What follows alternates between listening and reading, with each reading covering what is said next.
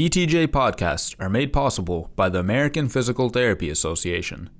Physical therapists diagnose and treat people of all ages with all types of health conditions to help keep them moving and functioning in daily life.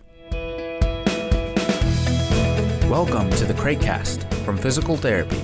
Each month, PTJ Editor in Chief, Dr. Rebecca Craik, offers her take on the articles appearing in this month's PTJ. Here is Rebecca Craik. Hello, this is Becky Craik, and I am delighted to welcome you to the October issue of Physical Therapy. I think you'll find this issue another really exciting one to read. Reflecting on what October is for us in the United States, this is a time for Halloween. I usually have a big party and we have competition for the best pumpkins. The colors here in this country are changing and the trees look gorgeous. So enjoy the fall or on the other side, the spring. It's a wonderful new season. The first article is entitled Physical Therapist Practice in the Intensive Care Unit Results of a National Survey. The authors are led by Dan Malone, who is a PT, and his physician and PT colleagues who come from the University of Colorado in Denver. This is a really nice follow-up to a survey that Dr. Malone conducted back in 2009 that really begins to look in more detail at how physical therapists practice in the intensive care unit with specific questions related to the number of physical therapists who are actually practicing, their confidence in being able to practice. So there's a really nice detailed description of what the current practice looks like among those who responded to a self-report questionnaire. The background really outlines the variability in practice around the world in this particular area of acute care or intensive care unit. I encourage anyone who's interested in how physical therapists practice in the hospital, particularly in the intensive care unit, to read the introduction because it does such a nice job giving us an international flavor from people who are remarkably comfortable in treating persons, weaning them off mechanical ventilators, to other physical therapists who never wean patients off of mechanical ventilators there were 554 surveys returned of the 2,320 that were sent. So the response rate was 29%. And there were three states that are not included, and those were Delaware, Rhode Island, and Hawaii. But I do believe that there's enough information for us to have a much broader understanding than was available in the 2009 survey. I'm going to jump to the bottom line as I always do. Only 32% of the physical therapists who responded to the survey had received formal ICU training. Academic hospitals had lower ICU staffing than community hospitals. 39% of the respondents reported facility-based guidelines for ICU consultation. Barriers to more physical therapist services in ICU included insufficient staffing, lower prioritization of the ICU, lack of specific consultation criteria. So this paper is really a call to us if we're interested in having physical therapists practice in more numbers, a call for the following. Increase the number of staff who work in the ICU who are physical therapists, increasing awareness of the evidence. What's really exciting about this area is there is a lot of very nice and solid evidence. The physical therapists working in an ICU help improve patient outcomes and decrease rehospitalizations and are effective with cost savings. So we can go with evidence to argue for the increasing staff. And the final piece is really the need for education either in the entry level programs or in specialization or when the therapists come onto the hospital floor in how to manage patients with ICU problems. So thank you. This was a really good paper and I hope it takes us further. The next paper is entitled Movement Function Pain and Postoperative Edema in Axillary Web Syndrome.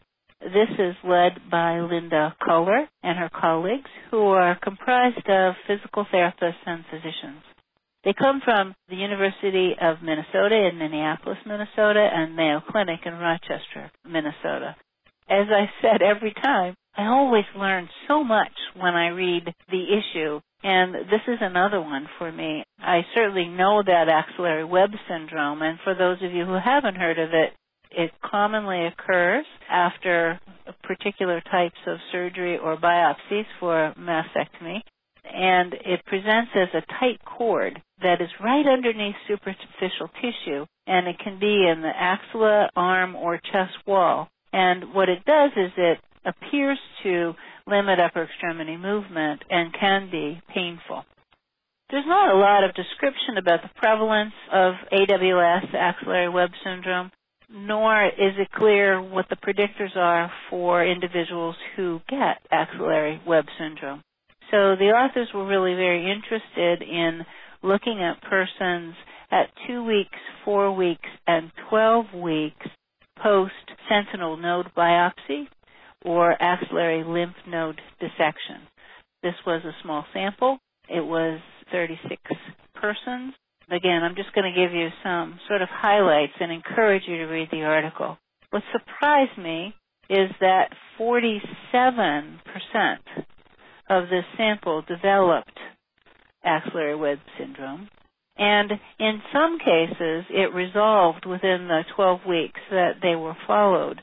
But there were 10 women, or almost 30% of the sample, that still had axillary web syndrome at 12 weeks. So it's not clear whether those individuals will see resolution or whether they continue to have axillary web syndrome into the future there weren't differences in function pain or edema between those who had axillary web syndrome and those that didn't. So I think that was pretty interesting. But again, that's immediately within the first 12 weeks. It's not clear what happens to the people who are further out that still possess the axillary web syndrome. So I would say that the early consequences include movement restriction, but the long-term effects aren't known. This is really an area rich for research. And before I leave this article, I need to tell you that if you're interested in looking at lymphedema, this article does an excellent job talking about three different methods that were used to assess some aspect of the lymphedema. And it's so well described, so I encourage you to read the methods. Thank you, authors, for submitting this exciting article. The next article is entitled Experiences of First Time Mothers with Persistent Pelvic Girdle Pain After Childbirth. This is a descriptive qualitative study by Francesca Wuytack and her colleagues who come from the School of Nursing and Midwifery at Trinity College Dublin in Dublin, Ireland, and from the Institute of Healthcare Sciences at the University of Gothenburg in Gothenburg, Sweden. This is a really instructive paper, at least it was for me, and very, very thoughtfully written, and I think can provide good insight for persons in the musculoskeletal world who are seeing persons with pelvic girdle pain either during or following pregnancy, or physical therapists who are working in women's health. And I'm sure there are other physical therapists who may see persons who are pregnant who have pelvic girdle pain. So the authors described the pain as musculoskeletal in origin and between the posterior iliac crest and the inferior gluteal fold in the area of the sacroiliac joint. And they also report that pain may be experienced at the pubic symphysis. So you kind of get the location about which they're speaking. The authors interviewed women who were pregnant or had been pregnant with their first child. So this is early on. And when one looks at the literature, the range of pelvic girdle pain in pregnancy ranges from 23 to 65 percent of pregnant women. The other point is that this pain does, in some, as many as 9 percent, continue two years post-birthing, so postpartum. So I think this is, again, something that we need to be aware of. The authors did qualitative interviews with 54 women who were contacted and 23 who were included in the study. And themes emerged. And again, I'm just going to read the major themes because I think it will give you a flavor of the content of this manuscript. Theme one was putting up with pain, coping with everyday life. Theme two, I don't feel back to normal. Theme three, I thought it would be gone by now, previous expectations. And theme four, what's next? A changing pain. So again, I really encourage you all to read this. It is so well written and really provides insight into what these women are going through. I would say that what the authors conclude is the findings should assist healthcare professionals involved in the care of women during pregnancy and in the postpartum period to develop a better understanding of the complexity and multifaceted nature of how persistent pelvic girdle pain affects these women's lives. The next paper is entitled Health, Personal, and Environmental Predictors of Wheelchair Use Confidence in Adult Wheelchair Users. The authors are led by Brodie Sakakibara. Brodie and colleagues are occupational therapists, physical therapists, and engineers. They come from the University of British Columbia in Vancouver, Canada, Vancouver Coastal Research Institute in Vancouver, and the Department of Rehabilitation at Laval University in Quebec City, Canada.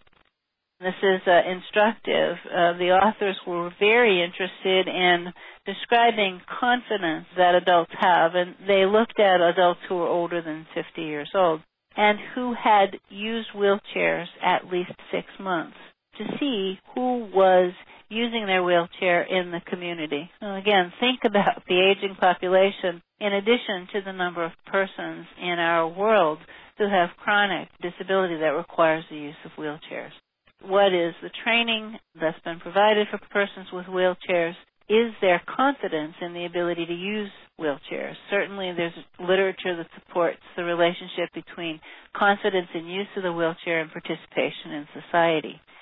In addition, there's literature to suggest that if a person lacks confidence in wheelchair use, that intervention can modify confidence. So the authors were really interested in knowing if there was a problem. So they were interested in knowing if it was possible to predict what characteristics of individuals who use wheelchairs predicted their community participation. The sample, as I said, had 124 individuals who were about 60 years of age and had a mean of 22 years of experience with their wheelchairs. So I think that's really an interesting finding. So they looked at a number of different models, and again, this group always writes really thoughtful research and, and describes their methods very well.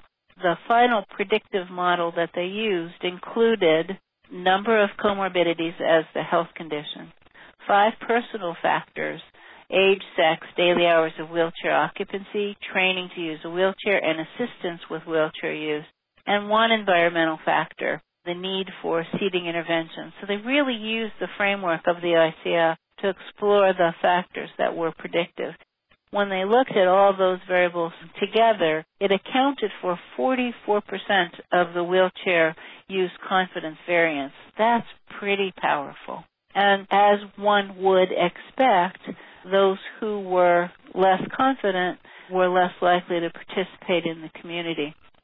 They conclude that in particular, older women who use wheelchairs may be prone to lower levels of perceived confidence. And the same is true for individuals who require assistance with their wheelchair or who use their wheelchair for a few hours throughout the day or who receive no formal training. So again, I think this provides an incredible opportunity for us to talk about interventions that may be useful. The next paper is entitled Participation in Physical Play and Leisure in Children with Motor Impairments, Mixed Methods Study to Generate Evidence for Developing an Intervention. This team is a group of professionals coming from the Institute of Health and Society, Newcastle University in Newcastle upon the Tyne, United Kingdom, Health Services Research Unit in University of Aberdeen in the United Kingdom, CAN Child Center for Childhood Disability at McMaster University in Ontario, Canada, Children's Services at the National Health Services Lothian in West Lothian, United Kingdom, and the School of Health Sciences at City University Hospital in London. So again, what you're seeing is an international collaboration on a very important question. The first author is Niina Kolehmainen, and she and her colleagues really did an excellent job. And from my understanding, they were basically scientists who were collecting data from children, parents, physical therapists. So they were sort of the investigators observing all of those interactions. There's no evidence related to the effectiveness of physical therapy or occupational therapy interventions in increasing physical play and leisure in children with motor impairments, of course. So there's just a lack of evidence. And so the authors were really very interested in gathering potential information about potentially modifiable variables that could increase the level of play in the children with physical disabilities. The framework that they use is the International Classification of Functioning Disability and Health for Children and Youth. So I encourage you, if you're not aware of that, to look at it.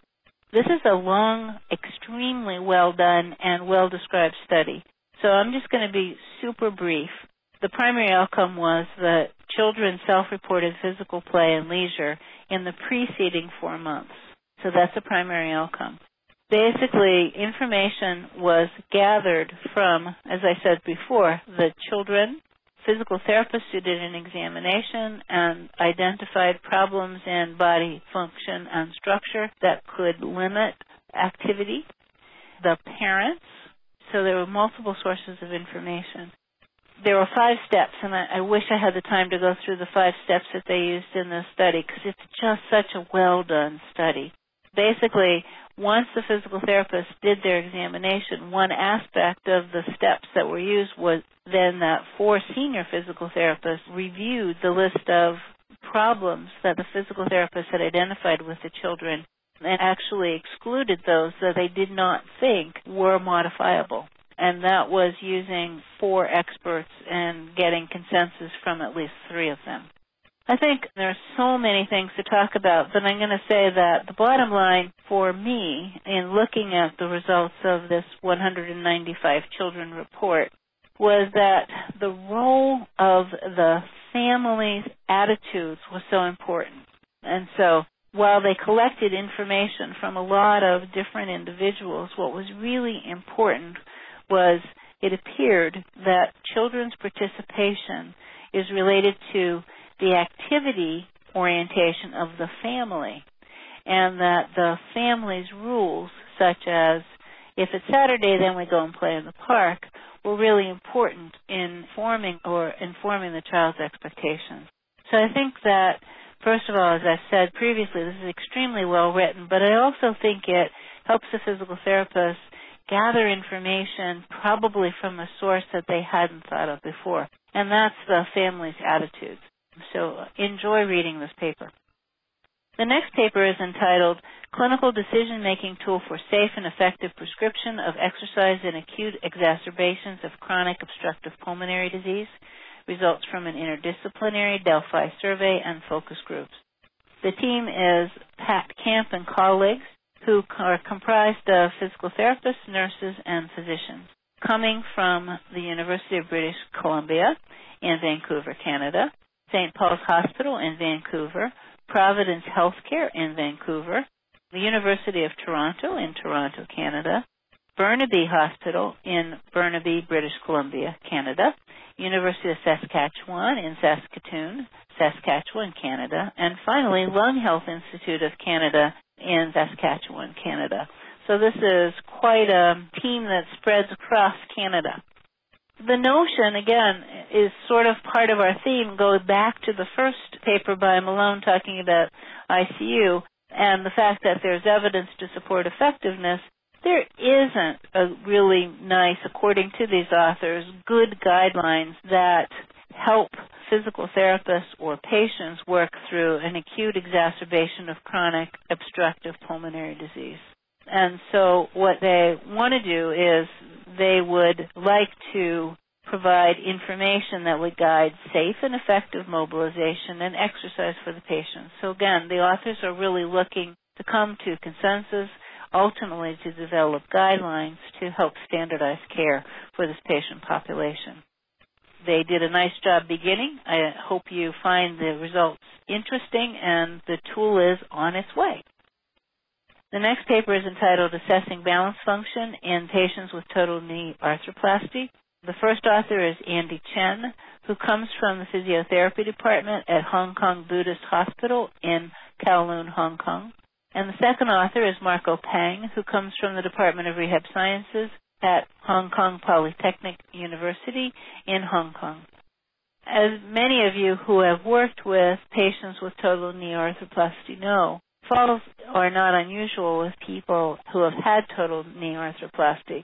And again, the concept of balance is important, but not often stressed. And I think when we think of total knee arthroplasty, the first thing certainly that the students think about is the involved lower extremity.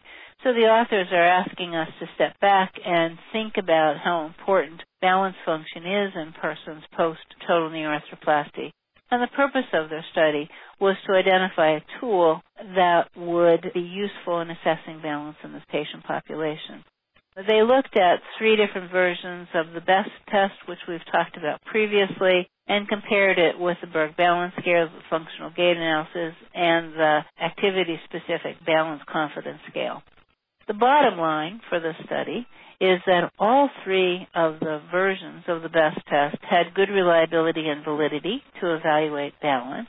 And even the brief BEST test, which was the least time consuming, was found to be valid and reliable. So for clinicians who are having limited time to do an examination, the use of the brief BEST test may be indicated. Thank you, authors, for this paper. The next paper is a protocol paper. Many of you don't know that I had reservations about the value of publishing protocols of research that was about to be done, but the editorial board were pretty adamant that this information could provide very useful background for other investigators to know who was about to do a clinical trial, could help clinicians understand what kind of research was sort of coming down the pike so they could stay tuned and look for the outcomes. So we've been publishing protocols, and I have to admit they've been really interesting to me. And certainly this protocol entitled Effects of Adding an Internet-Based Pain Coping Skills Training Protocol to Standardized Education and Exercise Program with People with Persistent Hip Pain. This is a randomized controlled trial protocol led by Kim Bennell and her colleagues, who appear to be physical therapists and scientists from the University of Melbourne in Victoria, Australia, University of North Carolina in Chapel Hill, North Carolina, Duke University in Durham, North Carolina, Monash University in Melbourne, Australia, University of Otago in Dunedin, New Zealand, PhysioWorks Health Group in Camberwell, Australia, University of Queensland in Queensland, Australia, and Queen's University in Kingston, Ontario. Now, we don't talk about results. When we talk about protocols, we talk about what the authors are interested in looking into. And this is part of a theme that has emerged certainly during my term as editor-in-chief, and that is how important other aspects are of the intervention besides the physical exercise.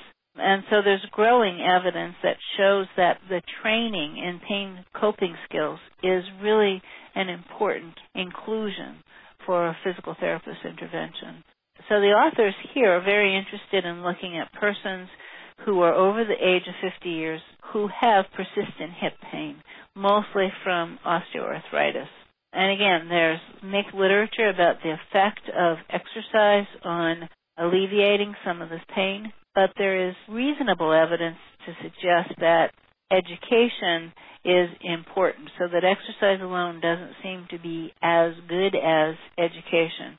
And what these authors were interested in doing is looking at yet an additional level, and that is to introduce an internet training basically on how to cope with pain as part of the early aspect of the 24 week intervention. If you don't know about coping skills training, this is a great protocol and references are listed in the bibliography that will be very helpful. And we can all look forward to the outcomes of this randomized control trial. The final two papers are perspectives. The first is entitled Motor and Visuospatial Attention and Motor Planning After Stroke Considerations for Rehabilitation of Standing Balance and Gait. The first author is Sue Peters. She and her colleagues are from the Departments of Physical Therapy and Psychology at the University of British Columbia in Vancouver, Canada. This is extremely exciting paper to read. The authors do a wonderful job giving you operational definitions for motor planning, for motor attention, and for visuospatial attention, ignoring the aspect of neglect that will certainly be present in some persons post-stroke. Look at figure two. It's a great model of their sort of framework that they're hypothesizing is involved in basically helping the person to get up and move effectively. So the whole aspect of integrating sensation of the body with motor planning and understanding the environment is thoughtfully described in this perspective. The effect of stroke and damage to particular regions is discussed. And the excitement for doing research to determine which kinds of interventions are most effective in assisting to improve motor planning is discussed. So I just adored this paper and I thank the authors very much for choosing us. The other perspective is entitled Promoting Health and Wellness Implications for Physical Therapist Practice, written by Janet Bezner, who is in the Department of Physical Therapy at Texas State University in San Marcos, Texas. This is a great paper. We know that healthcare is trying to shift from being reactive and treating people who have diseases to one that promotes the prevention of non-communicable diseases such as heart disease, stroke, cancer, diabetes, lung disease. Many of these individuals who have the disease could have been prevented if told, informed, and encouraged to have a healthier lifestyle that included good nutrition, exercise, etc. So what Dr. Bezner does in this perspective is really talk about the role that the physical therapist can play in promoting health and wellness in the society. So again, I think it's a very thoughtful paper and easy and straightforward to read. The final entry in this month's Physical Therapy Journal is Dr. Lynn Snyder Mackler's 46th Mary McMillan lecture entitled Not Eureka. There's a podcast available. I don't want to spoil it. I encourage you to either read the written word or listen to the podcast. Lynn has a powerful message about need for scholarship among faculty members, the need for faculty members to serve as role models for future scientists, many other messages, but I encourage you to listen to that wonderful presentation. And that concludes the October issue. Thank you so very much for listening, and I look forward to talking to you in November. Thanks for listening. If you have a question for Dr. Craik, email ptj at apta.org and be sure to include Craikcast in the subject line. This has been a production of APTA.